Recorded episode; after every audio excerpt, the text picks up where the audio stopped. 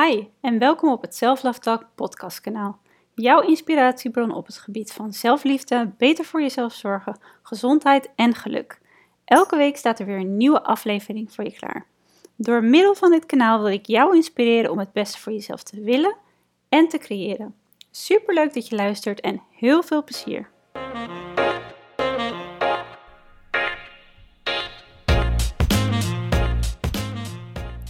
Wat leuk dat je luistert naar de 23ste Self Love Talk podcast. In deze aflevering wil ik het met je hebben over angst. En vooral ook hoe je liefdevol om kan gaan met deze emotie. Een heel actueel onderwerp, angst op dit moment. En daarom ook een podcast die ik wederom besloot om eigenlijk spontaan op te nemen. Wanneer je namelijk deze podcast luistert op de dag waarop hij daadwerkelijk live is gekomen, dan heb ik de podcast twee dagen, ja, twee dagen daarvoor opgenomen. Dus vrij recent en het heeft ook allemaal te maken met wat zich momenteel in de wereld afspeelt. Gisteren vroeg ik namelijk, nee, vanmorgen vroeg ik via Instagram um, ja, hoe iedereen eigenlijk omgaat met al het nieuws en de gebeurtenissen rondom het coronavirus. En daarop kreeg ik onwijs veel reacties. Ik merkte al snel dat een veelbenoemde emotie, die werd genoemd in al deze berichten, dat er best wel wat mensen zijn die zich zorgen maken en zich ook angstig voelen. En volgens mij, en wellicht als je dit luistert, ook compleet begrijpelijk. En ik zal heel eerlijk zijn dat ook die zorgwekkende gedachten af en toe door mijn hoofd schieten. Dus ik denk ook compleet menselijk dat we hier mee bezig zijn. En mijn vraag, eigenlijk reactie op al deze berichten die ik heb ontvangen, was of jullie het fijn zouden vinden als ik iets meer over angst zou vertellen. Welke gedachten deze emoties beïnvloeden en hoe je dit gevoel, hoe je deze emotie eigenlijk beter voor jezelf kan relativeren. Hoe je er vervolgens liefdevol kan omgaan met deze emotie. En op die vraag werd echt meteen in het eerste uur al massaal op ja gestemd. Dus uiteraard dacht ik, ik ga er meteen voor zitten en ik ga meer aan jullie vertellen over het onderwerp angst, de emotie angst. En nu gebruik ik het coronavirus als voorbeeld, want dit is op dit moment dat ik de podcast opneem een actueel onderwerp en ook een onderwerp, een gebeurtenis, een situatie waarin we emoties zoals angst kunnen ervaren. Maar eigenlijk is deze podcast bedoeld om iets breder mm, jou meer uit te leggen over de emotie angst. En dat kan natuurlijk in verschillende situaties, kan op verschillende levels. En daar ga ik het ook in deze podcast over hebben. En vooral om jou tools en kennis te geven hoe jij nou eigenlijk veel meer inzicht kan krijgen in deze emotie. Waardoor de emotie gevoed wordt. Maar ook hoe je hier heel liefdevol mee om kan gaan. En hoe eigenlijk zelfliefde, dus ook in het ervaren van angst, emoties die we vaak niet heel graag willen voelen, een hele mooie en waardevolle rol kan spelen. Dus zoals ik net al zei, zijn er verschillende soorten angst. Bestaan er verschillende soorten angst. En dit kan je ook op verschillende vlakken en in verschillende situaties in je leven ervaren. Je hebt ook verschillende levels waarop je angst ervaart. Dat gaat van je ergens druk, van ergens een beetje druk om maken of je zorgen om maken, tot echt een angststoornis ontwikkelen. De mate waarin je als persoon dan angst ervaart, is moeilijk om met elkaar te vergelijken en daarvoor geldt ook niet dezelfde aanpak. Het is voornamelijk mijn doel uh, om met deze podcast en om er eigenlijk best wel een compacte aflevering van te maken, zodat ik jou in soort van Jip en Janneke taal, makkelijke taal, kan uitleggen wat een angst nou voedt en hoe je hier zelf meer de regie over kan pakken. Om jou van een aantal tips te voorzien en je wat tools in handen te geven, zodat je meer de controle voelt over je leven. Want vaak wanneer we angst voelen en dit ervaren, dan hebben we het gevoel dat deze emotie ons eigenlijk helemaal in beslag neemt en invloed heeft op alles wat we doen. Wat in zekere zin ook waar is, want het ervaren van emoties staat altijd direct in verbinding met je gedrag, de keuzes die je bijvoorbeeld wel of niet maakt. Denk maar eens bijvoorbeeld aan faalangst. Deze emotie en de gedachten die hierbij horen beïnvloeden jouw gedrag. In de zin van dat je bepaalde stappen niet durft te zetten of je niet uit je comfortzone durft te stappen. En als je kijkt naar het coronavirus, dan zie je bij anderen misschien, of merk je misschien wel bij jezelf, dat je hier helemaal van in de ban kan zijn. De emotie die je ervaart en de gedachten die hierbij gevormd worden, of eigenlijk voordat de emotie ontstaat al gevormd worden, die nemen als het ware heel veel ruimte in beslag. En wanneer dit gebeurt, wanneer er eigenlijk heel veel ruimte ingenomen wordt door bepaalde emoties of gedachten, dan blijft er minder ruimte over voor andere dingen. En als je kijkt naar wat voor effect dat kan hebben op je gedrag en naar de huidige situatie waarin we ons momenteel verkeren. Als jij bijvoorbeeld heel erg druk maakt over het coronavirus, um, daarvoor heel veel zorgen in je hoofd ervaart, dan kan dat bijvoorbeeld je gedrag beïnvloeden op het gebied van werk. Het kan bijvoorbeeld je concentratievermogen beïnvloeden, omdat je voortdurend bezig met iets anders. Wat automatisch weer jouw gedrag beïnvloedt. Letterlijk hoe jij je werk doet. En de keuzes die je misschien op werkgebied wel of niet maakt, die zouden wel eens heel anders kunnen zijn wanneer je je heel ontspannen voelt. En een vraag die ik wel vaker krijg is hoe we het beste kunnen omgaan met negatieve emoties. En dit kan zijn verdriet, boosheid of dus bijvoorbeeld angst. En zoals ik altijd zeg, en als je mij al wat langer volgt, dan weet je dat ik vaker benadruk dat alles begint bij jezelf. Dat ook in dit geval het super waardevol is om echt stil te gaan staan bij jezelf, bij wat er van binnen gebeurt. Voor het oplossen van deze emoties, en je ziet mij niet, maar ik doe oplossen even tussen haakjes. En dat zeg ik met de reden dat we vaak op zoek zijn naar de snelle oplossing om van een bepaald gevoel af te komen. En dat dit niet per se de beste aanpak is voor het gewenste resultaat. Maar voor het oplossen hiervan is het van belang om echt even naar de emotie toe te kruipen, als het ware. En dit gevoel de ruimte te geven om er te zijn.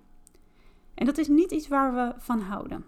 Want wat vaak gebeurt, of wat ik vaak terugzie bij anderen, en ook bij mezelf wel eens heb ervaren, en nog wel eens ervaren trouwens, is dat angst een emotie is die we niet willen hebben. En soms bijna niet eens mogen voelen.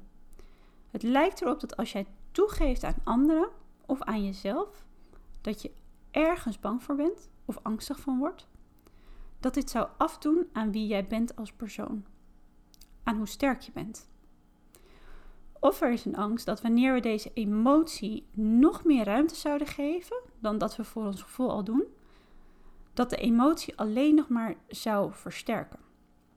En het is een hele begrijpelijke gedachte, want we hebben vaak het idee dat we totaal geen controle hebben over deze emotie.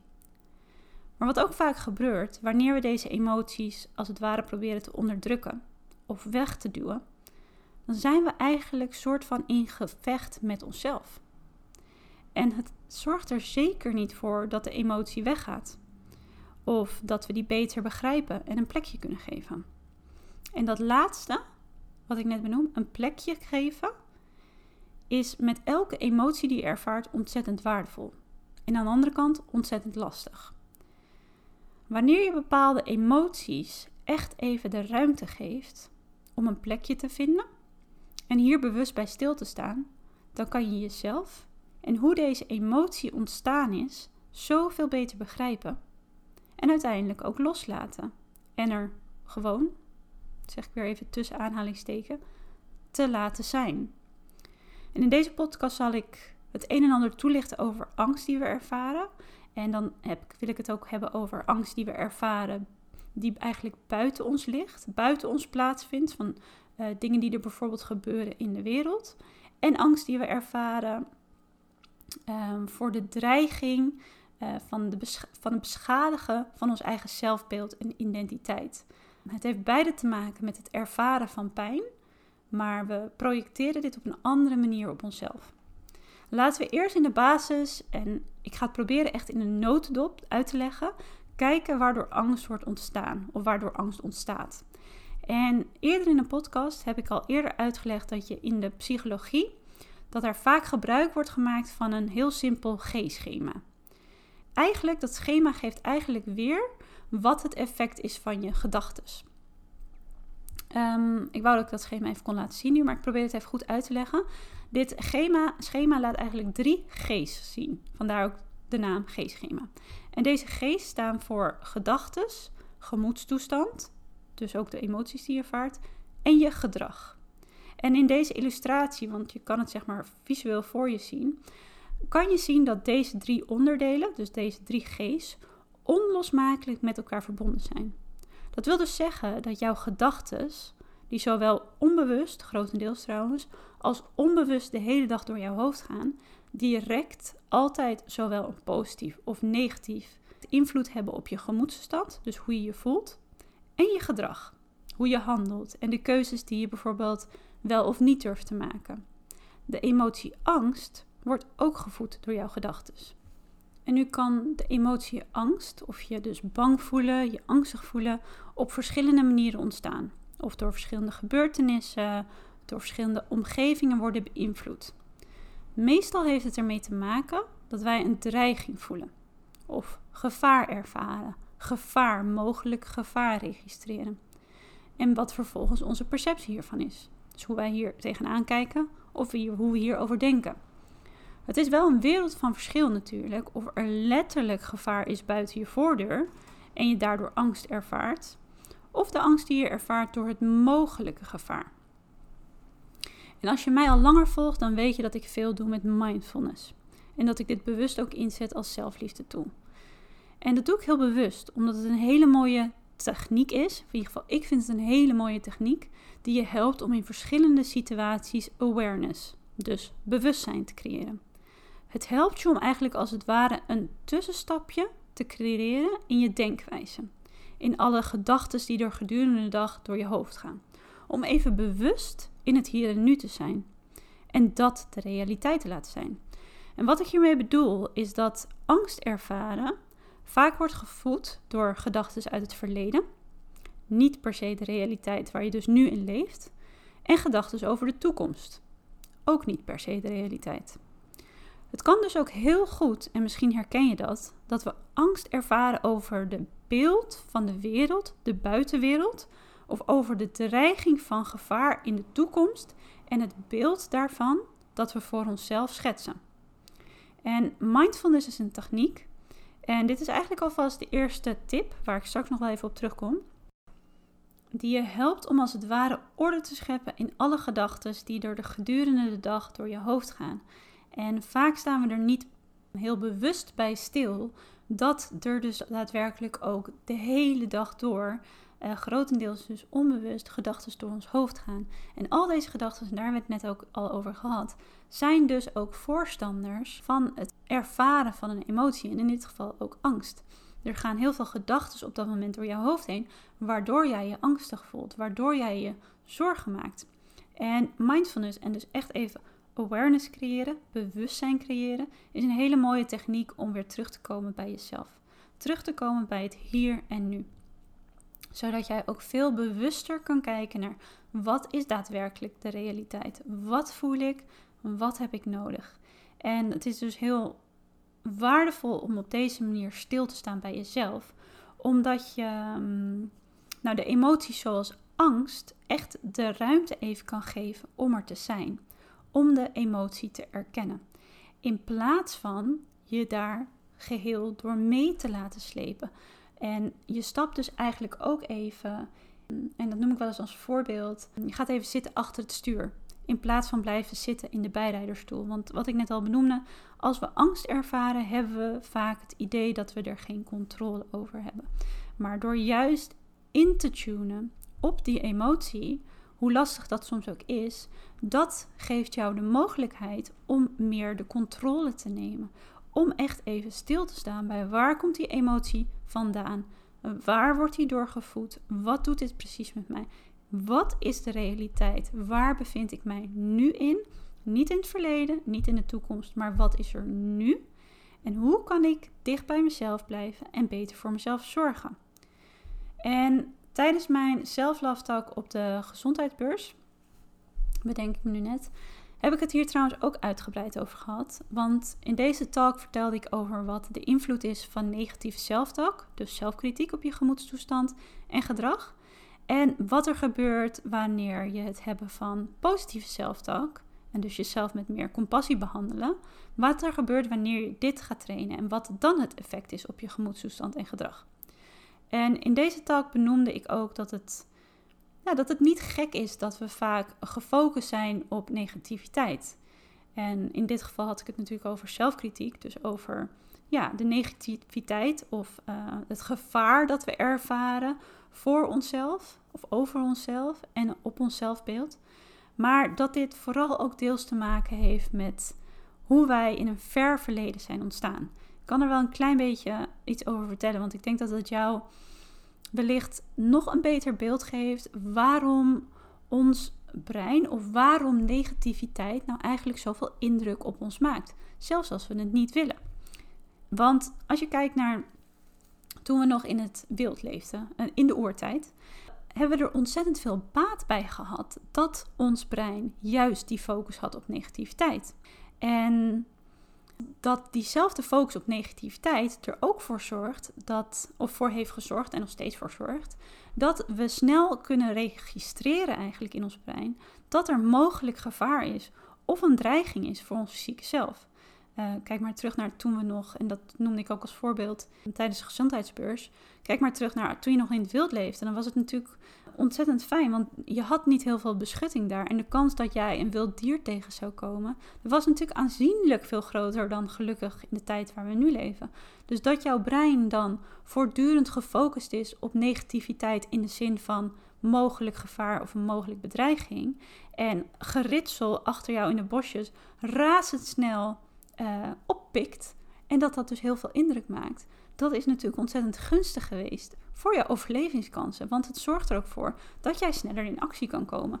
En dus eerder in veiligheid weer brengt. En eigenlijk is het dus een heel mooi overlevingsinstinct. Dat ons brein als voornaamste doel heeft om ervoor te zorgen dat wij als mensen veilig zijn. En dat was dus de focus al toen we nog in de oertijd leefden. En dat is nog steeds zo. dit heeft alles te maken met de drang om te overleven. Daarbij is het ontzettend handig om alert te zijn op mogelijk gevaar.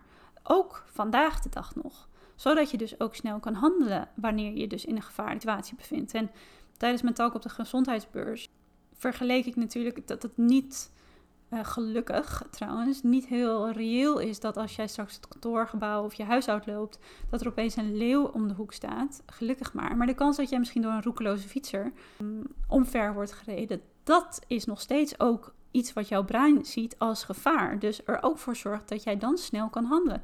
En nou ja, goed, ik kan je nog heel veel meer hierover vertellen. Maar ik vind het belangrijk om dit even kort te benoemen. Dat jij ook begrijpt waarom ons brein dus zoveel, zo erg gefocust is op negativiteit. En waarom dit dus zoveel indruk maakt. Voornamelijk zodat jij begrijpt dat er niks mis met je is. Of dat het dus compleet menselijk is om angst te voelen in verschillende situaties in het leven. En wat ik net al zei, willen we heel vaak de emoties zoals angst niet voelen en durven we dit ook heel vaak niet toe te geven dat we dit ervaren. Maar het is compleet menselijk en het kan dus ook uh, een hele positieve bijdrage leveren en in sommige gevallen dus letterlijk je kans op overleven vergroten. Het enige vervelende is, of nee vervelende, is dat we niet alleen angst ervaren wanneer we echt daadwerkelijk in gevaar zijn, nu in onze directe omgeving. Maar dit ervaren we ook wanneer er sprake is van mogelijk gevaar. Of de dreiging die we ervaren door nieuwsberichten die we lezen. Of de kritiek die een ander bijvoorbeeld op ons heeft. Wanneer we angst ervaren, dan is er een onderliggende motivatie, om het zo maar te noemen, om dit te voelen. Omdat we eigenlijk van binnen bang zijn om pijn te ervaren. En dit kan lichamelijke pijn zijn, of de angst die we bijvoorbeeld um, kunnen ervaren om ziek te worden. Dat er iets gebeurt, iets ontstaat dat een bedreiging zou kunnen vormen voor ons fysieke zelf, voor onze gezondheid. Of de angst die er is dat we hierdoor de controle verliezen. Of de angst om letterlijk ons lichaam kwijt te raken. Dat is een angst die we ervaren voor ons fysieke zelf. Dat we daardoor de controle kwijtraken. Maar er is ook een angst, en ik benoemde net al in het begin van deze podcast dat ik deze twee wat vaker ga belichten in deze podcast. De angst die we kunnen ervaren met betrekking tot onze eigen identiteit. Wie we zijn. Op het gebied van zelfliefde, en dit heeft absoluut met elkaar te maken, zie je dat bijvoorbeeld vaak terug in de angst om jezelf te zijn, om je kwetsbaar op te stellen. Hier schrijf ik in mijn boek natuurlijk ook uitgebreid over, om de angst om de connectie met anderen aan te gaan. Door je kwetsbaar op te stellen zeg je als het ware: dit ben ik. En voelen we de angst omdat er dreiging van buitenaf kan zijn, dat emotionele pijn kan veroorzaken. Angst die we bijvoorbeeld ervaren wanneer we denken aan wat de mogelijke reactie kan zijn van een ander. Of dat iemand ons zou kunnen afwijzen. Of de dreiging die we kunnen voelen, die ons eigenlijk vertelt dat we niet goed genoeg zijn. Dit kan bijvoorbeeld ook de angst zijn die je ervaart wanneer je een belangrijke presentatie op werk moet geven. Voor wanneer je voor een hele grote groep mensen iets moet vertellen. En dat voelt ontzettend kwetsbaar. En waarschijnlijk, als je dit nu luistert, heb je ook wel eens, of sta je wel vaker in deze positie. En weet je hoe het voelt wanneer je jezelf eigenlijk kwetsbaar opstelt. Je staat daar op dat podium, laten we dat even als voorbeeld nemen. En je doet natuurlijk je best om je verhaal zo goed mogelijk te vertellen. Liefst nog ook helemaal uit ons hoofd zonder enige mm, aantekeningen. Want dat zou ons laten zien dat we echt ergens heel goed in zijn. En je probeert daar met zoveel mogelijk zelfvertrouwen, in ieder geval dat je dat uitstraalt, te staan. Maar er blijft een mogelijkheid. En dat is ook meteen de dreiging die we voelen. Dat iemand anders vindt dat je het bijvoorbeeld niet goed gedaan heeft. gedaan hebt. Of dat er mensen achter je rug om praten over dat ze jouw presentatie skills niet goed vinden, uh, jouw kennis niet goed vinden, etc. Het heeft allemaal te maken met het feit dat wij bang zijn voor de mogelijke reactie van een ander die eigenlijk ons zelfbeeld, ons ego schaadt. En we zijn ons ook heel vaak heel erg bewust van deze dreiging, van het mogelijke gevaar. Uh, in de vorm dus bijvoorbeeld van kritiek van een ander. Omdat we in ons hele leven al veel vaker hebben meegemaakt dat kritiek krijgen van een ander, um, wanneer iemand een negatieve mening over ons heeft, dat dat pijn doet. En we proberen ons eigenlijk voortdurend te beschermen. En wat je ook ziet, dat naarmate we steeds vaker ervaren of wanneer we een keer een situatie hebben meegemaakt waarin die kritiek bijvoorbeeld voor een ander zo'n indruk heeft gemaakt, dat we onszelf vanaf dan eigenlijk tegen gaan houden, heel erg klein gaan houden, om er maar voor te zorgen dat we niet weer in een situatie komen waarin iemand ons mogelijk kan beschadigen. Waarin iemand iets kan zeggen of iets kan doen waardoor we gaan twijfelen aan ons eigen zelfbeeld. En zelfs goed bedoelde feedback, en misschien herken je dit wel, want feedback ervaren, feedback geven trouwens ook, is een van de lastigste dingen. Omdat nog steeds als iemand feedback geeft, kunnen we dat zien of vatten we dat vaak op toch als iets negatiefs. Als een verbeterpuntje, maar ook als iets wat niet goed genoeg is aan ons. Iets dat mogelijk afdoet aan onze identiteit, aan onze talenten.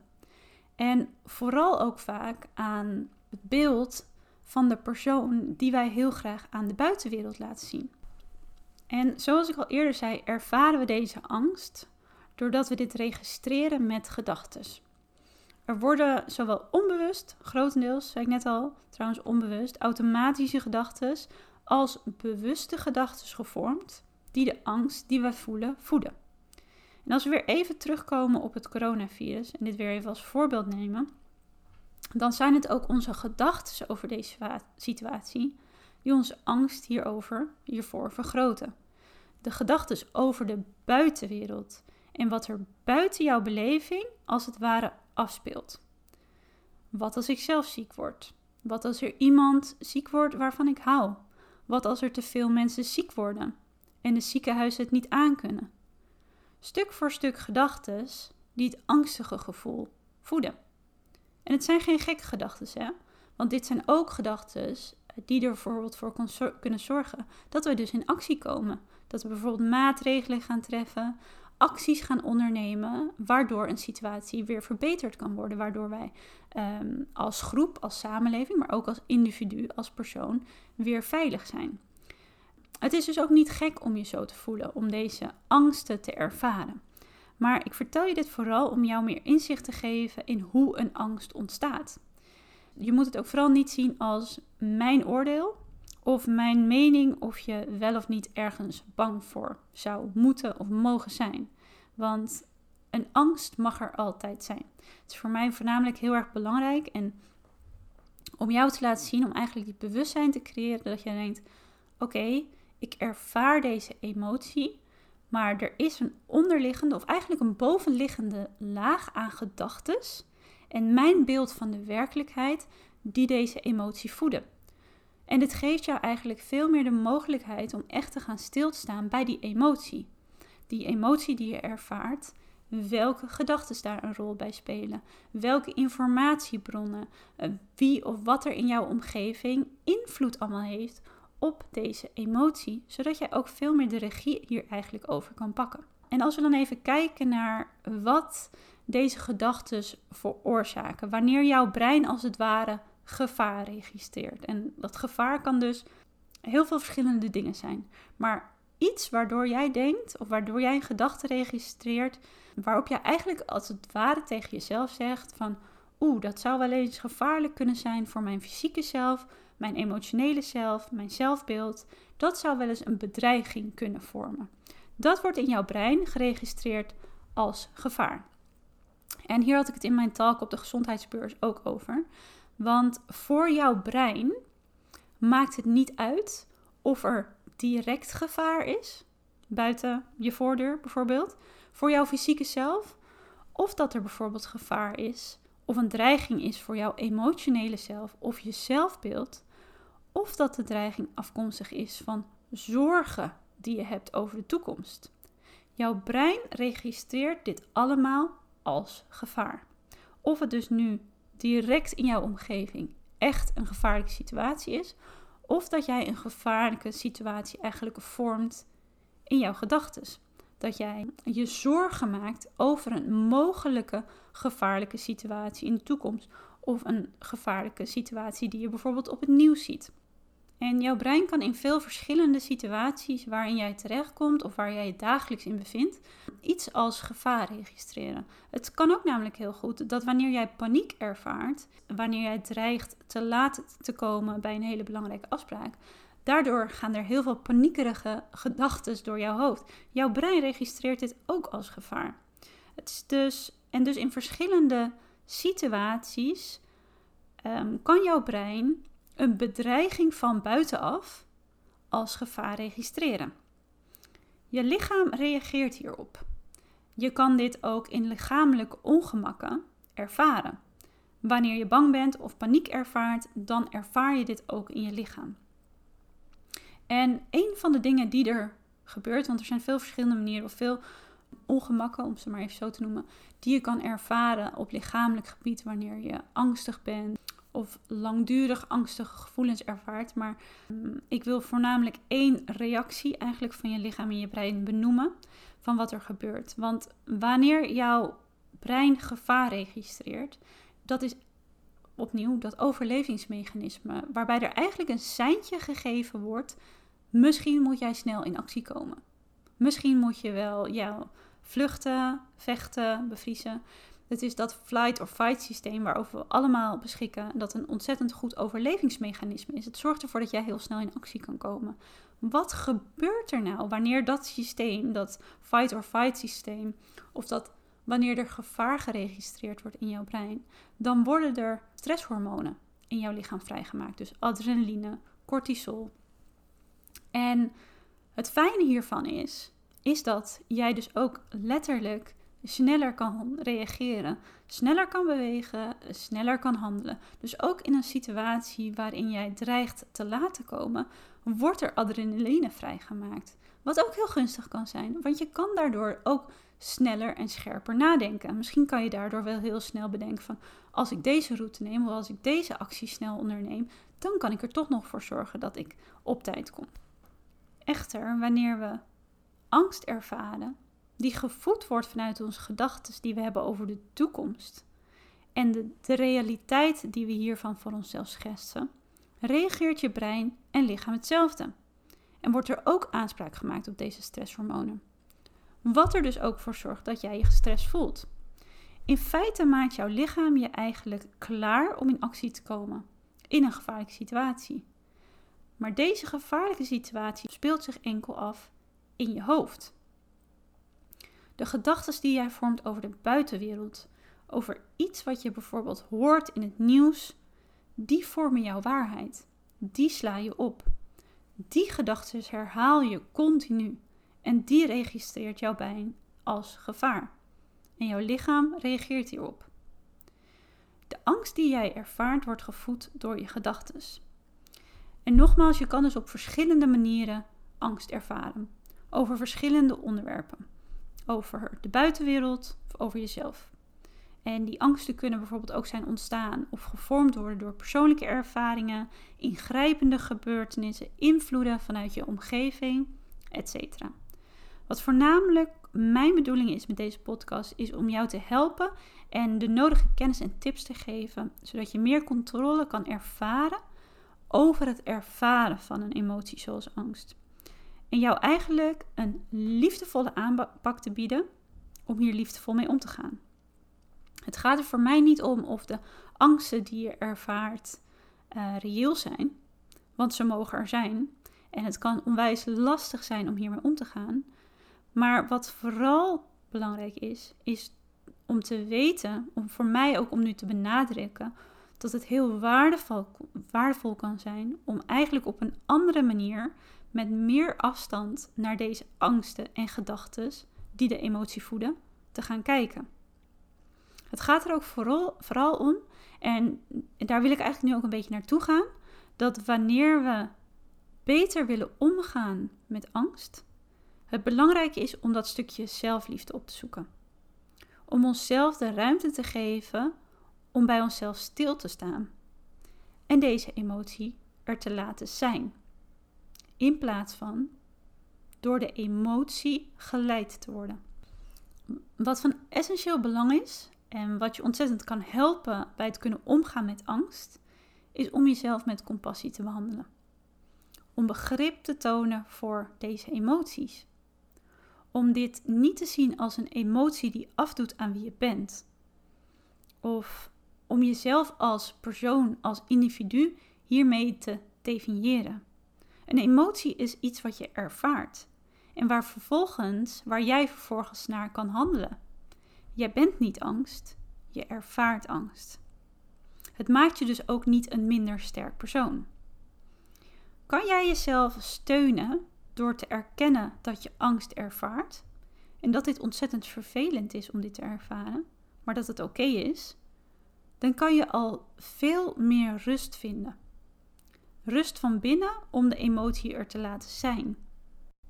En zoals ik in het begin van de podcast al zei, vinden we een emotie zoals angst, ook boosheid en verdriet, maar voornamelijk ook, waar, nu hebben we het natuurlijk over angst, dat vinden we een emotie waarvan we eigenlijk heel vaak vinden dat deze er niet mag zijn. Uiteraard is het ook gewoon heel onprettig om angst te voelen, dus daarom proberen we er ook tegen te vechten. Maar door continu deze emotie te onderdrukken, of hem eigenlijk te negeren, te doen alsof hij er niet is, raak je in conflicten met jezelf. Omdat jij niet jouw eigen emoties durft te erkennen. Dat wat jij voelt, wat bij jou hoort, dat mag er eigenlijk niet zijn. En dat kan ook voor heel veel frustratie van binnen voelen. Dat kost ontzettend veel energie. Het is dan ook echt een kunst om vanuit compassie keer op keer jezelf te vertellen dat het voelen van angst menselijk is. Hoe vervelend we het ook vinden, dat we kunnen accepteren of dat we proberen door onszelf de hele tijd met compassie te behandelen, dat deze emotie ook bij het leven hoort. En zeker als we het weer hebben over zelfliefde. En vanuit zelfliefde meer voor jezelf willen creëren, meer uit het leven uit jezelf willen halen, dan is het hierdoor van belang om je kwetsbaar op te stellen. Want in nieuwe stappen zetten of uit je comfortzone stappen, meer voor jezelf gaan creëren, letterlijk meer uit jezelf of het leven halen, dat vraagt erom om je kwetsbaar op te stellen en kansen te durven nemen.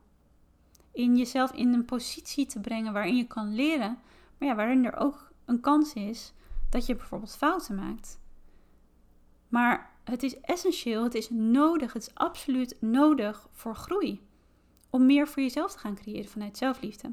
Ook dit, kiezen om ervoor, of om ervoor te kiezen om je kwetsbaar te durven opstellen in verschillende situaties in je leven, dat zorgt er uiteindelijk wel voor dat jij zelf de regie neemt over je leven. En je dus niet laat tegenhouden door emoties zoals angst. Angst bijvoorbeeld, die jou wellicht tegenhoudt om in je leven te leven zoals jij dat graag wil. Omdat je bang bent voor alle mogelijke gevolgen of alle mogelijke hobbels die er op je weg komen of alle mogelijke reacties die anderen op jou zouden kunnen hebben. Ik kan het niet vaak genoeg benadrukken hoe menselijk het is om je angstig of bang te voelen.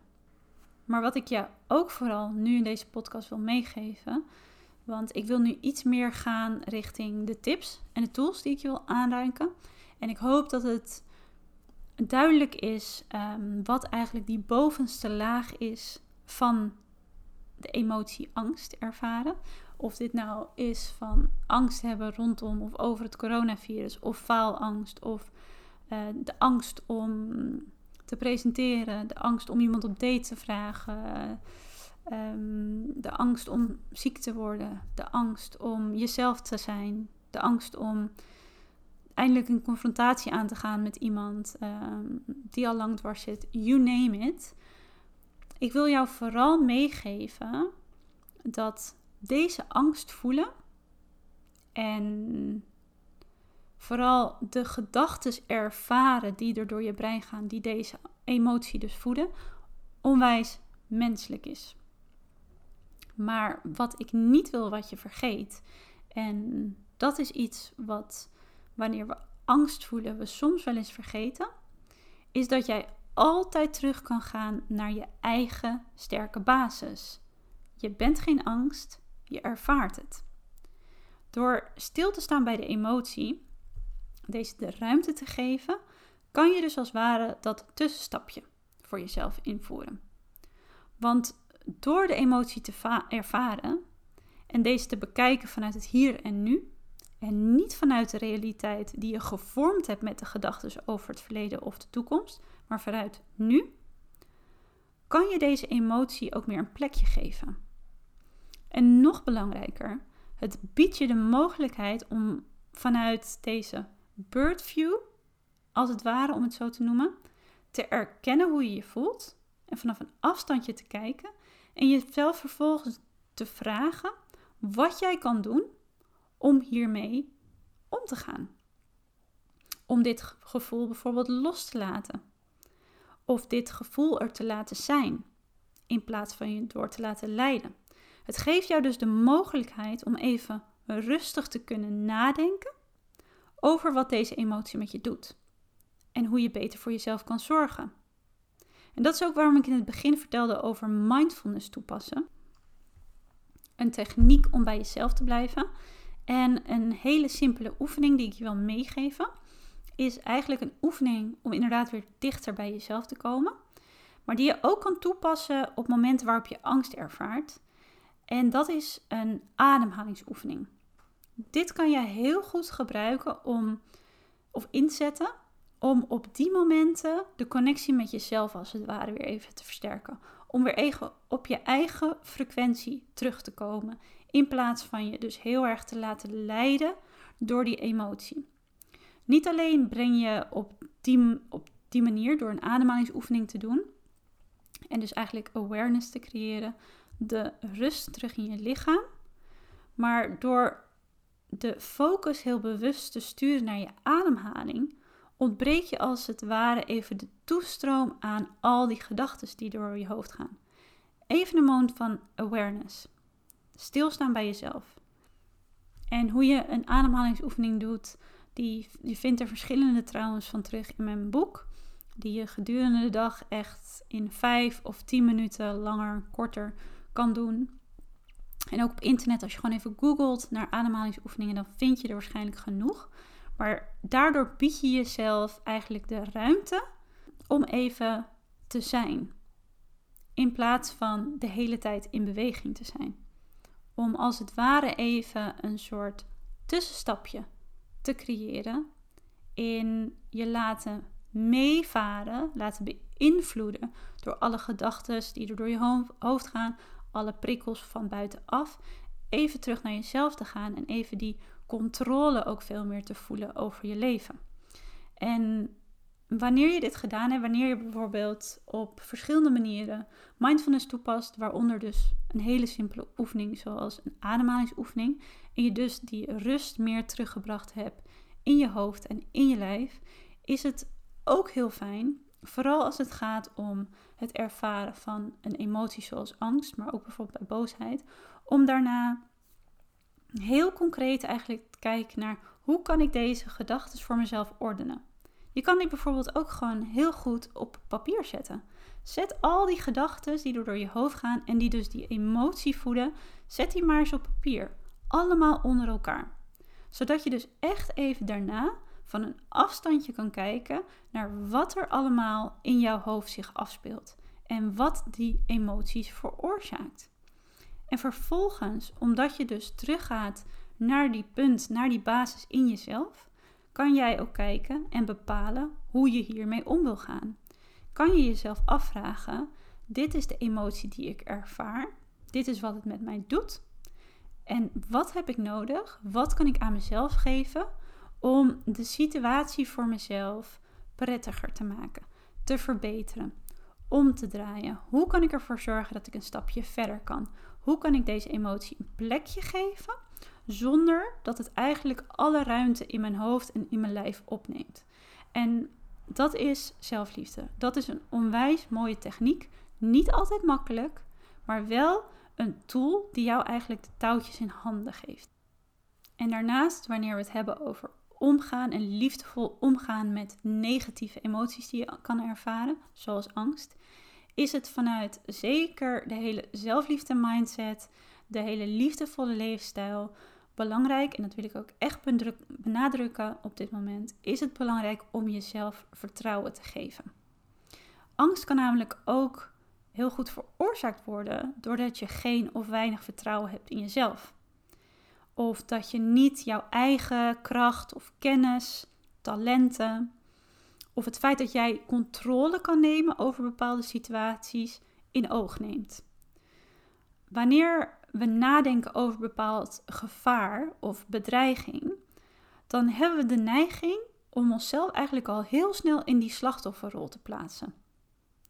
Terwijl het ook ontzettend kan helpen om niet te vergeten dat je zelf onwijs veel kracht in je hebt om ergens mee om te gaan. En dat benoemde ik al eerder het voorbeeld om heel bewust na te denken: zit ik nu in de bijrijderstoel of zit ik zelf achter het stuur? Laat ik iemand anders sturen? En dat kan zijn door je eigen emoties, maar bijvoorbeeld ook door uh, invloed van buitenaf, die jou heel erg beïnvloedt in jouw handelen. Of geef ik zelf nu sturing aan waar mijn aandacht, mijn energie en tijd naar uitgaat. En wanneer ik het heb over omgaan met negatieve emoties, er staat ook een stukje over in mijn boek omschreven, uh, emoties zoals angst, maar ook verdriet of boosheid, dan geef ik eigenlijk altijd het advies om eerst deze emotie te gaan erkennen. Want vaak willen we al van deze emotie af, zonder dat we er eigenlijk ruimte aan gegeven hebben, zonder dat deze emotie er eigenlijk heeft mogen zijn. Het is ontzettend lastig om om te gaan met emoties zoals angst, omdat we het niet willen voelen. En dat is heel menselijk dat we het niet voelen, want het voelt ook niet prettig.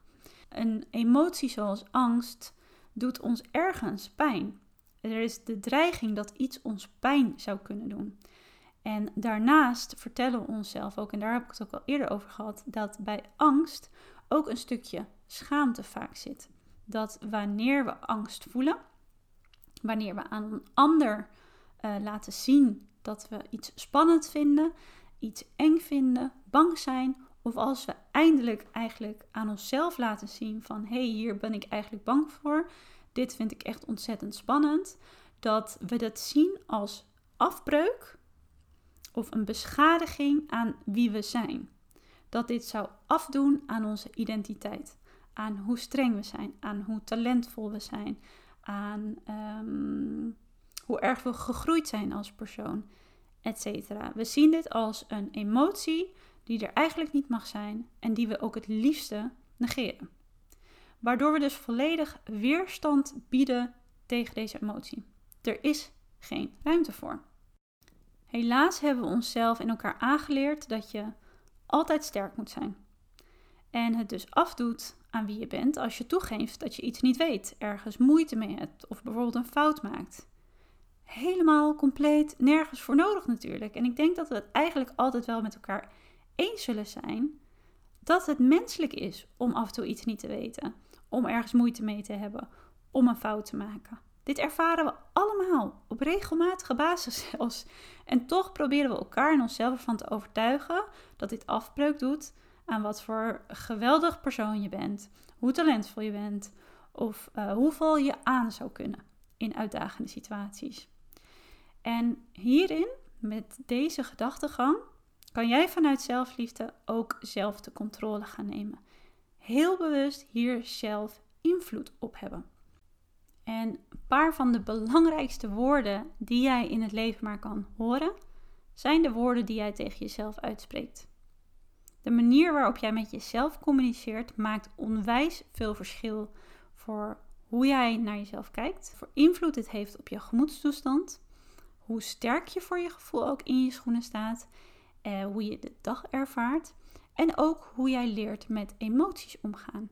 Want zeker nu ik je net verteld heb over dat stukje schaamte dat we best wel vaak ervaren wanneer we het hebben over het ervaren van emoties zoals angst. En dat is niet alleen schaamte naar de buitenwereld, hè, maar het is ook heel erg vaak schaamte die we eigenlijk voelen van binnen, wanneer we aan onszelf toegeven of wanneer we worstelen met een emotie zoals angst. Dus wanneer jij dit herkent en je denkt, ah ja, daar heb ik eigenlijk zelf ook wel een handje van. Een emotie zoals angst daar maak ik inderdaad eigenlijk geen ruimte voor, want van mezelf mag ik dat eigenlijk niet voelen. Bijvoorbeeld doordat jij jezelf vertelt dat je altijd sterk moet zijn, dat je geen emoties zoals uh, een zenuwachtig gevoel, een angstig gevoel, ergens onzeker over zijn, niet mag ervaren. Ga dan eens heel erg kijken naar wat zeg jij tegen jezelf wanneer je deze emotie ervaart. En wat zorgt er eigenlijk voor welke uitspraken die jij over jezelf doet, tegen jezelf doet, welke woorden spreek jij naar jezelf uit? Wat zorgt ervoor dat jij moeite hebt met het omgaan met angst? En ga deze eens omdraaien. En daar kom ik zo ook nog even op terug. Ga eens kijken hoe jij met jezelf communiceert. En waarin jij verschil kan maken met hoe jij bepaalde emoties ervaart. En dat brengt mij ook meteen op de laatste tip die ik je wil meegeven. En dat is om jezelf meer helpende vragen te stellen. Je hebt me waarschijnlijk, als je, mij, als je meer podcasts van mij hebt gevolgd, uh, hier al vaker over gehoord. En jezelf helpende vragen stellen is een techniek en eigenlijk een mindset trucje. waarmee je ook veel meer een growth mindset kan trainen. Om eigenlijk als het ware weer die touwtjes in handen te nemen. Om te kiezen voor ownership over je eigen leven. Door jezelf vragen te stellen, waardoor je zelf acties kan ondernemen die bijdragen aan hoe jij de situatie wil ervaren. Of hoe jij je bijvoorbeeld wil voelen. En in het geval van nieuwsberichten over ingrijpende gebeurtenissen, zoals het coronavirus bijvoorbeeld, kan het ontzettend helpen om ook daarin dat tussenstapje toe te voegen. In de toestroom van gedachten die er door je hoofd heen gaan. En om eigenlijk hele bewuste gedachten te gaan creëren.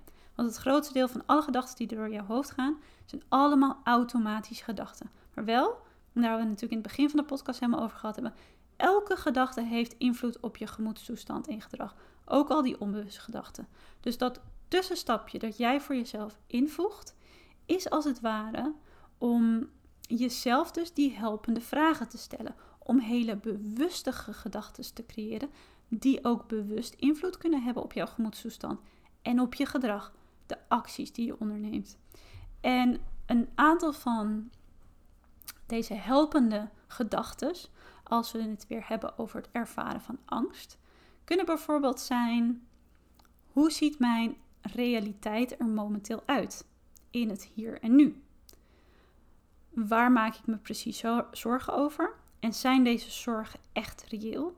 Zijn deze zorgen gebaseerd op de realiteit in het hier of nu? Worden deze gevormd door um, gedachten over het verleden of over de toekomst? Wat kan ik nu doen om mezelf gerust te stellen? Of een veiliger gevoel of een veiligere situaties te creëren en te ervaren? En letterlijk, welke letterlijke acties kan ik ondernemen om mij niet enkel door deze emotie te laten beïnvloeden, te laten leiden, maar om meer de controle te voelen over hoe ik mij voel en over hoe ik de dag ervaar. En ik hoop dat je ziet waarom deze gedachten, deze hele bewuste gedachten die jij creëert, heel veel verschil kunnen maken.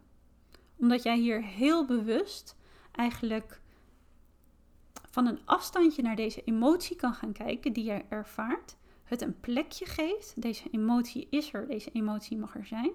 En vervolgens eigenlijk die kracht van binnen aantikt. Ik hoop niet dat dit heel erg zweverig klinkt, dat zo bedoel ik het echt niet. Maar die kracht van binnen aantikt dat jij dus altijd zelf keuzes kan maken. Dat jij altijd dezelfde touwtjes in handen kan nemen. En dat is niet altijd makkelijk, maar het is het wel absoluut waard om op die manier te gaan denken. Dus te gaan denken van ik weet dat er allemaal gedachten door mijn hoofd gaan.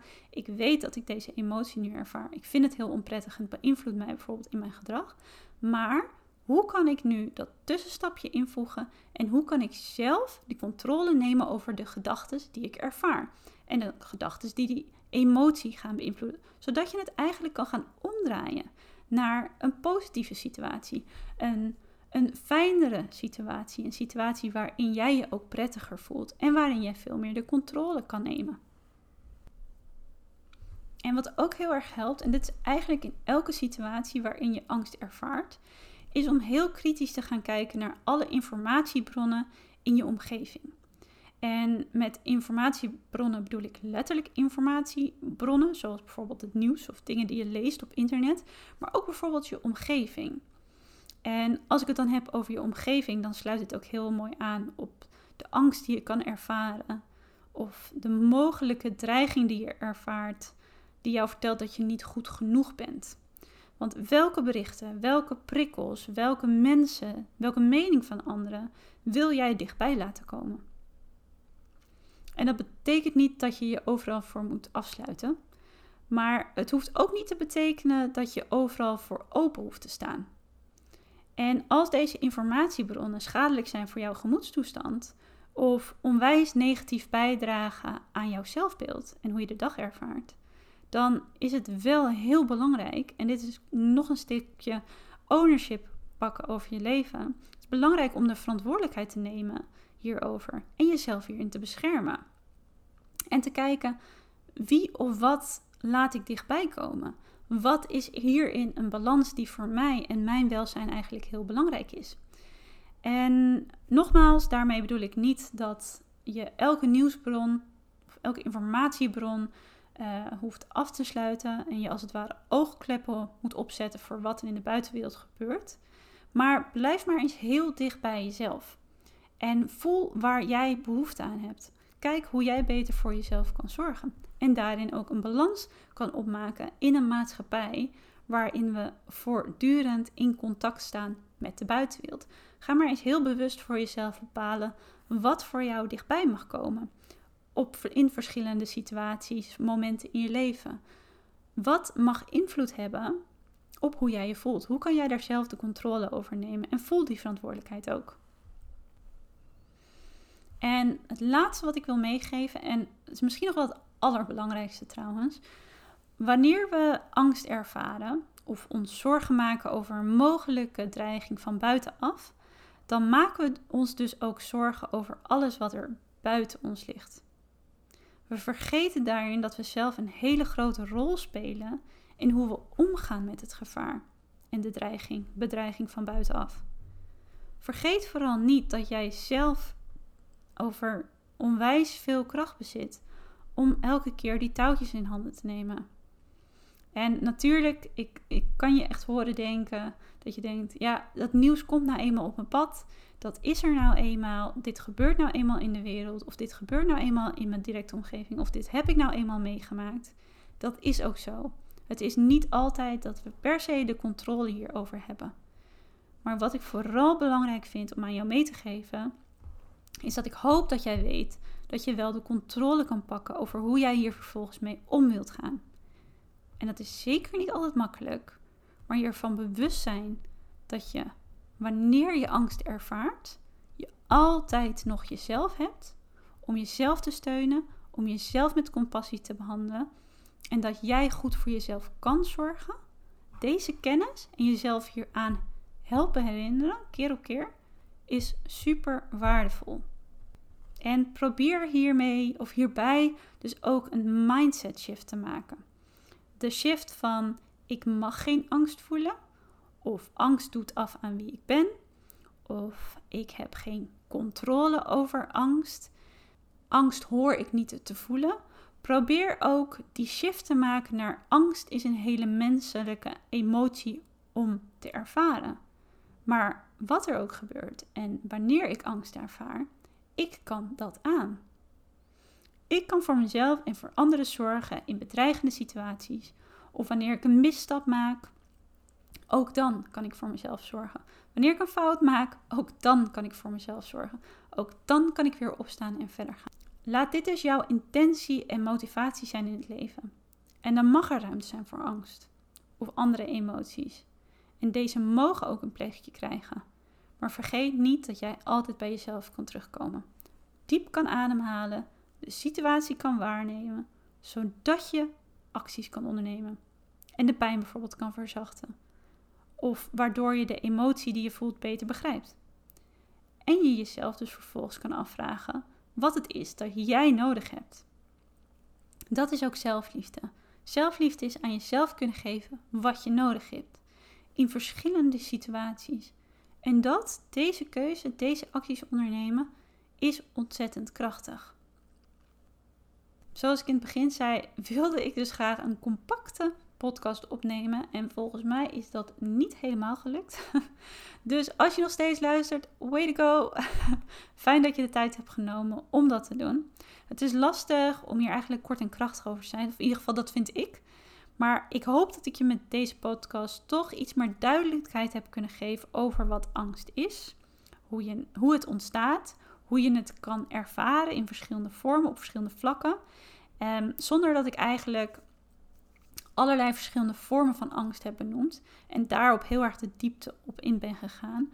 Ik hoop dat je ook wat hebt aan de tips die ik je heb gegeven. En dat ik je ook in deze podcast heb kunnen laten zien dat zelfliefde en zelfcompassie hierin een hele grote rol kunnen spelen. Um, dus ik hoop ook dat je de behoefte voelt om daarin te blijven investeren of daarin meer wilt gaan investeren.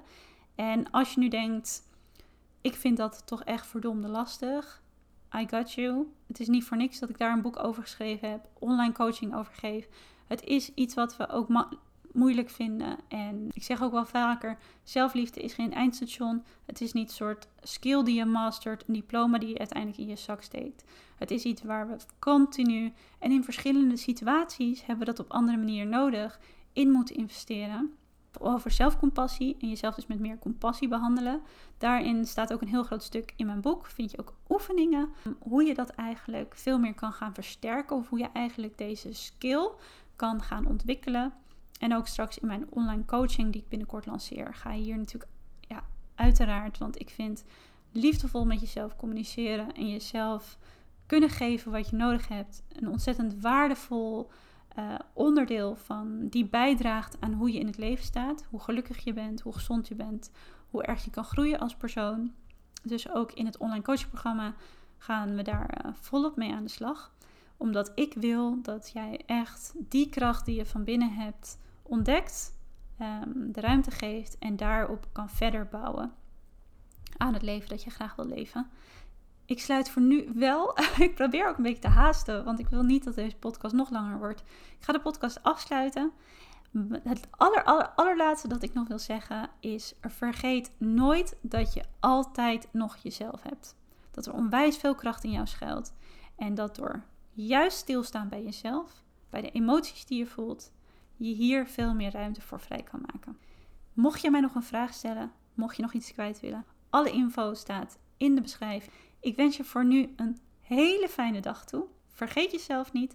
Adem af en toe diep in, diep uit. En ik hoop je snel terug te zien bij een volgende zelflaftak. Heel veel liefs. Tot de volgende keer. Bye.